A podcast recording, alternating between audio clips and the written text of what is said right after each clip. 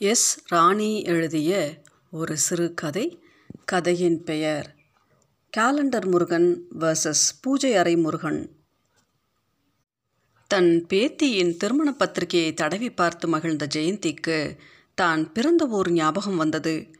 ஊரை விட்டு வந்து ஐம்பது ஆண்டுகளாகிவிட்டது பெங்களூரே சொந்த ஊராகிவிட்டது கிராமத்தில் ஒரே ஒரு கிறிஸ்தவ குடும்பமாக வாழ்ந்தவர்கள். இப்போது அங்கு பெரியவர்கள் யாரும் இல்லை.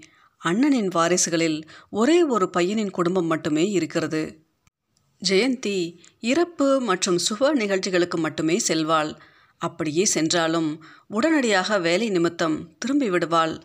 தான் பிறந்த மண்ணில் சுற்றித் திரிந்த இடங்களை பார்க்க ஆவலாயிருந்தது. மகனிடம் பலமுறை கேட்டும் பார்த்தாள். அவன் ஏதாவது காரணம் சொல்லி தள்ளி போட்டுக்கொண்டே இருந்தான். இப்போது இந்த திருமணத்தை முன்னிட்டு எப்படியாவது ஊர் செல்ல வேண்டும் என்று மனதில் உறுதியாக நினைத்து கொண்டால் மனதில் அழியாத கோலமாக இருக்கும் சில வீடுகளை மட்டுமாவது பார்த்துவிட்டு வர வேண்டும். இப்போது யார் யார் இருக்கிறார்கள் என்று கூட தெரியவில்லை. மனிதர்கள் மறித்து இருக்கலாம். ஆனால் தான் விளையாடிய அந்த மண்ணும் மரங்களும் மாறியா போயிருக்கும்? அப்படியே மாறியிருந்தாலும் எப்படி மாறியிருக்கும் என்று பலவாறு கனவு கண்டால் மெதுவாக தன் பையனிடம் பேசினால் நானும் சில இடங்களுக்கு பத்திரிகை கொடுக்க வேண்டும். பெரியவர்கள் போய் நேரில் அழைத்தால் தான் மரியாதையாக இருக்கும். முதலில் உன் மாமன் ஊருக்குத்தான் போக வேண்டும். எனக்கு தெரிந்த என்னை வளர்த்த ஒரு சிலர் இருக்கிறார்கள். அவர்களையும் பார்த்த மாதிரி இருக்கும் என்று அகமும் முகமும் மலர சொல்லி கொண்டிருந்தால் அம்மாவின் ஆசையை புரிந்து கொண்டு பயணத்திற்கு நாள் குறித்து ஏற்பாடு செய்தான். ஜெயந்தியும் அவளுடைய கணவரும் கிராமத்திற்கு கிளம்பினர். ஜெயந்தி தன் பால்யகால நினைவுகளால் மனம் லேசாகி சிறுமியாகிவிட்டதைப் போல் உணர்ந்தாள். ஓடியாடி விளையாடிய இடங்களையும் நீச்சலடித்த ஆற்றங்கரைகளையும் நீரில் குதித்து விளையாடிய சிறு பாலங்களையும் நினைத்து கொண்டே பயணித்தாள். அவர்கள் தங்கள் வருகையை முன்கூட்டியே சொல்லியிருந்ததால் அண்ணன் மகன் பிரபுவும் மருமகள் ஜெனிட்டாவும் வாசலில் காத்து நின்று வரவேற்றனர். அவர்களது குடும்பமும் சிறிய குடும்பமே ஒரே பையனுடன் நிறுத்தி கொண்டான். மூவரும் மகிழ்ச்சி பொங்க வரவேற்று உபசரித்தனர். ஜெயந்தி தான் கொண்டு வந்த பழங்களையும் இனிப்புகளையும் எடுத்து கொடுத்து கொண்டே பல்வேறு ஊர் சமாச்சாரங்களையும் துருவி துருவி ஆர்வத்துடன் கேட்டுக்கொண்டிருந்தால் ஆசையோடு விசாரித்த பல பேர் மாண்டு விட்டிருந்தனர். ஒரு சிலர் நோயாலும் கவனிப்பாரற்றும் வீட்டில் முடங்கி கிடப்பதாக அறிந்தாள். ஊருக்கு வரும் வழியில் தான் கண்ட காட்சிகள் யாவும் இவற்றுக்கு சாட்சியாக கருதினால் சாலையோர வயல்வெளிகளும் கரும்பு தோட்டங்களும் வீட்டு மனைகளாகி இருந்தன. அவற்றில் சில இடங்களில் வீடுகளும் பங்களாக்களும் முளைத்து நின்றது. மனதில் தோன்றி தோன்றி மறைந்தது. ஜெயந்தி தான் நினைத்ததை விட நிறைய மாற்றங்களை கண்டதாக சொன்னாள் பிரபு மேலும் சில விஷயங்களை சொல்லி அதிர்ச்சிக்குள்ளாக்கினான். இப்போது ஆற்றில் யாரும் குளிப்பதில்லை. சாக்கடை நீர் கலந்து சாக்கடையைப் போல ஓடுகிறது. அகண்ட ஆற்றின் கரைகள் ஓடைகளாகிவிட்டன. எப்போது இலவச மின்சாரம் வந்ததோ அதன் பிறகு ஆற்றை பராமரிக்கவோ தூர்வாரவோ இல்லை. எல்லாமே மாறிவிட்டது.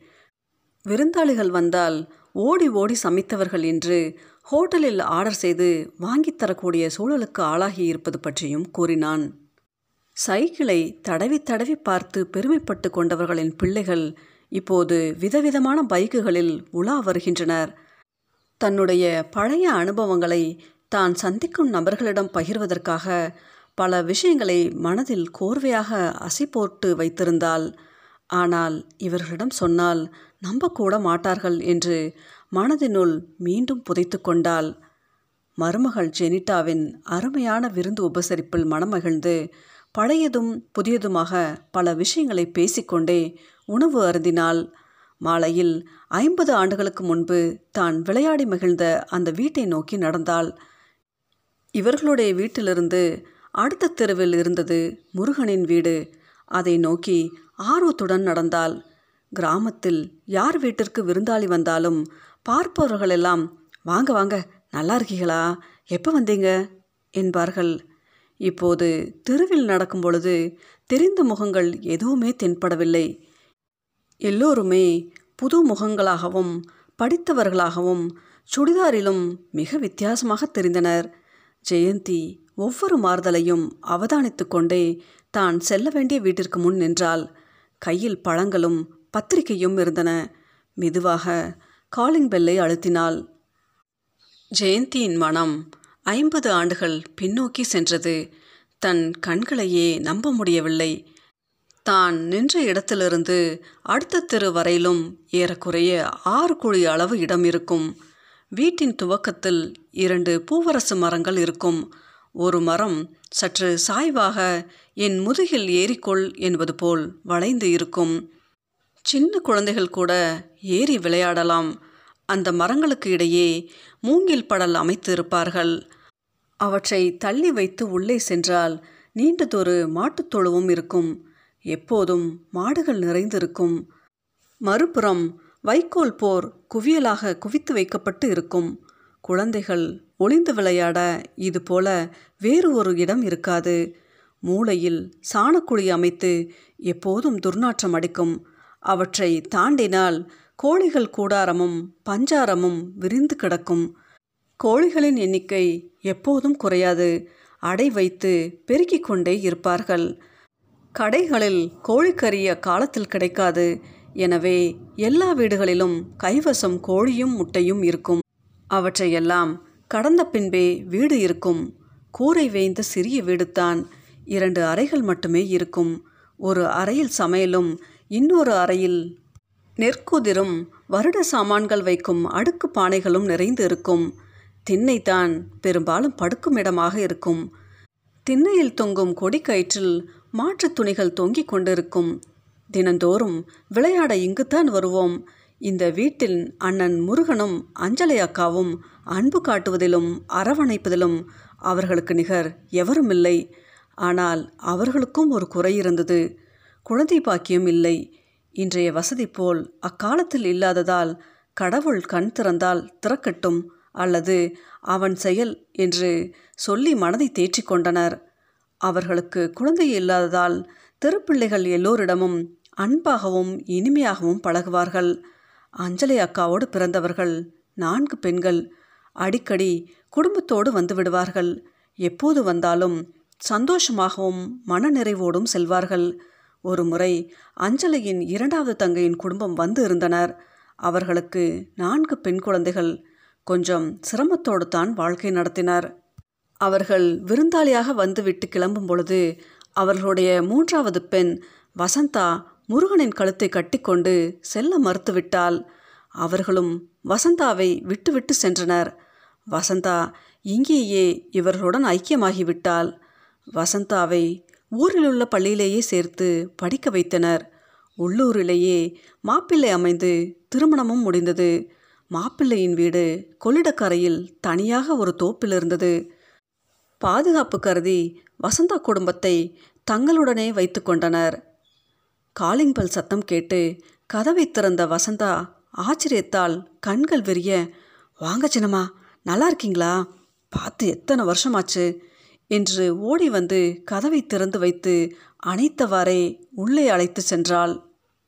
அந்த வீட்டின் சூழல் ஜெயந்திக்கு மிகவும் பிரமிப்பாக இருந்தது. அவள் அமர்ந்திருந்த அறை மிகவும் விசாலமாக இருந்தது. உயர்ந்த ரக சோஃபா செட்டும் போடப்பட்டிருந்தது. வீட்டை மிரட்சியுடன் பார்த்து கொண்டே என்னை உனக்கு அடையாளம் தெரிகிறதா? எப்படி உடனே கண்டுபிடிச்ச? சின்னம்மா என்ற வார்த்தையை கேட்டு எத்தனை ஆண்டுகளாச்சு? எல்லோரும் எப்படி இருக்காங்க? உனக்கு எத்தனை பிள்ளைகள்? அவங்கெல்லாம் என்ன செய்கிறாங்க என்று கேள்விகளால் தொடர்ந்து பேசிக்கொண்டே இருந்தாள். வசந்தி உணர்ச்சி பெருக்கில் மூழ்கியவளாக உங்களை பார்க்கலையே தவிர உங்கள் நினப்பு வராமல் இருக்காது. அம்மா உசுரோடு இருந்த வரைக்கும் சொல்லிக்கொண்டே இருக்கும். மல்லிகைப்பூ செவ்வந்திப்பூ பார்த்தாலே உங்களுக்கு விதவிதமாக பூ தைத்ததை சொல்லுவாங்க. ஒரு முறை நீங்கள் ஃபோட்டோ எடுக்க சொல்லி அழுததையும் அதுக்காக மாட்டு வண்டி கட்டி போய் படம் பிடித்ததையும் ஒரு கதை மாதிரி சொல்லி பொறிச்சு போவாங்க. என்று சொன்னதோடு நில்லாமல் தன் அறையிலுள்ள என் பூத்தைத்த படத்தையும் எடுத்து காட்டினாள். வசந்தி காஃபி போடுறேன் குடித்துக்கொண்டே பேசுவோம் என்று அடுக்களை சென்றாள். கூடவே ஜெயந்தியும் நடந்தாள். அவளுக்கு நினைவில் நின்ற அடுப்படி இப்போது அதிநவீன அடுப்பறையாகவும் அலங்கரிக்கப்பட்ட அலமாரிகளாலும் மாறி நின்றது. வசந்தி காஃபியும் பஜ்ஜியும் போடுவதற்குள் மீண்டும் ஒரு முறை ஐம்பது ஆண்டுகள் பின்னோக்கி பயணமானாள்.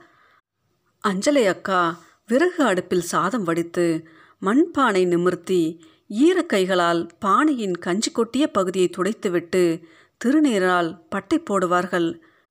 கொடி அடுப்பில் வெந்நீர் கொதிக்க வைத்து இருப்பார்கள். முருகன் வயலிலிருந்து வந்ததும் வீட்டிற்கு வெளியே அமர்ந்து வெந்நீரில் குளிப்பார். குளித்து முடித்து அவர் வருவதற்குள் சாமி கும்பிட ஏற்பாடாகும்.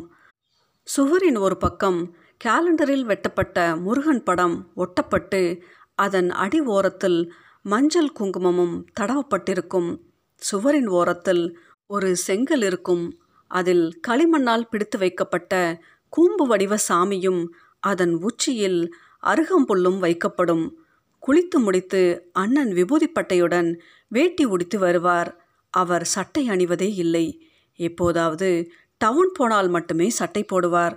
மற்றபடி ஒரு துண்டே போதுமானது அவருக்கு. சாப்பாடு இலையில் பரிமாறியதும் லோட்டாவில் உள்ள நீரை தொட்டு வேண்டிக்கொண்டே சாம்பிராணி புகையுடன் உள்ள தூபக்கால் உதவியுடன் முருகன் படத்திற்கு தூபம் காட்டப்படும்.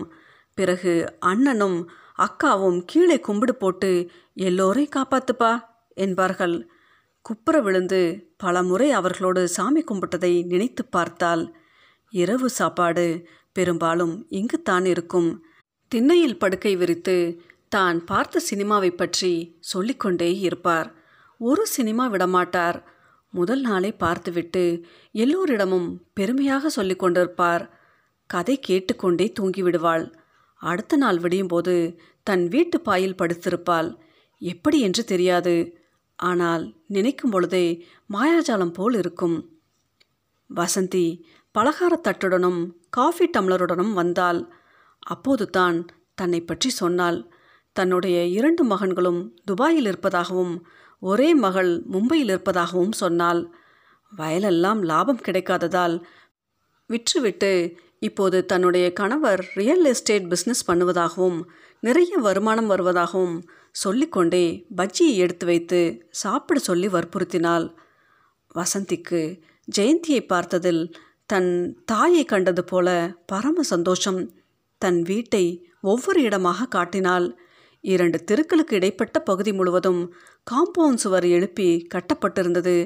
கார் பார்க்கிங் பைக் நிறுத்துமிடம் நீளமான ஹால் மற்றும் பெரிய படுக்கை அறைகள் என வீடு முழுதும் வெளிநாட்டு பணத்தின் பெருமைகளையும் செழிப்பையும் வீட்டின் அலங்காரத்தின் மூலம் தெரிந்தது. தான் தேடி வந்த மனதில் அசை போட்டு ரசித்த எந்த மரங்களும் இல்லை. நெல்லி மரம் பூவரசு மரம் வேம்பு என எந்த மரமும் இல்லை. ஒரு அங்குலம் கூட மண் இல்லை. பேரப்பிள்ளைகள் விளையாட மிகப்பெரிய ஊஞ்சல் போர்ட்டிகோவில் தொங்கியது. இந்த இடத்தில்தான் பிரம்மாண்டமான வேப்ப மரம் இருந்தது. அதில் புடவை கட்டி தூளி ஆடியது ஞாபகம் வந்தது. ஜெயந்தி ஒவ்வொரு இடத்தையும் பார்த்து பார்த்து எப்படி மாறியிருக்கிறது என்பதை மனதுக்குள் கருப்பு வெள்ளை படமாகவும் கலர் படமாகவும் மாறி மாறி பார்த்து கொண்டிருந்தாள்.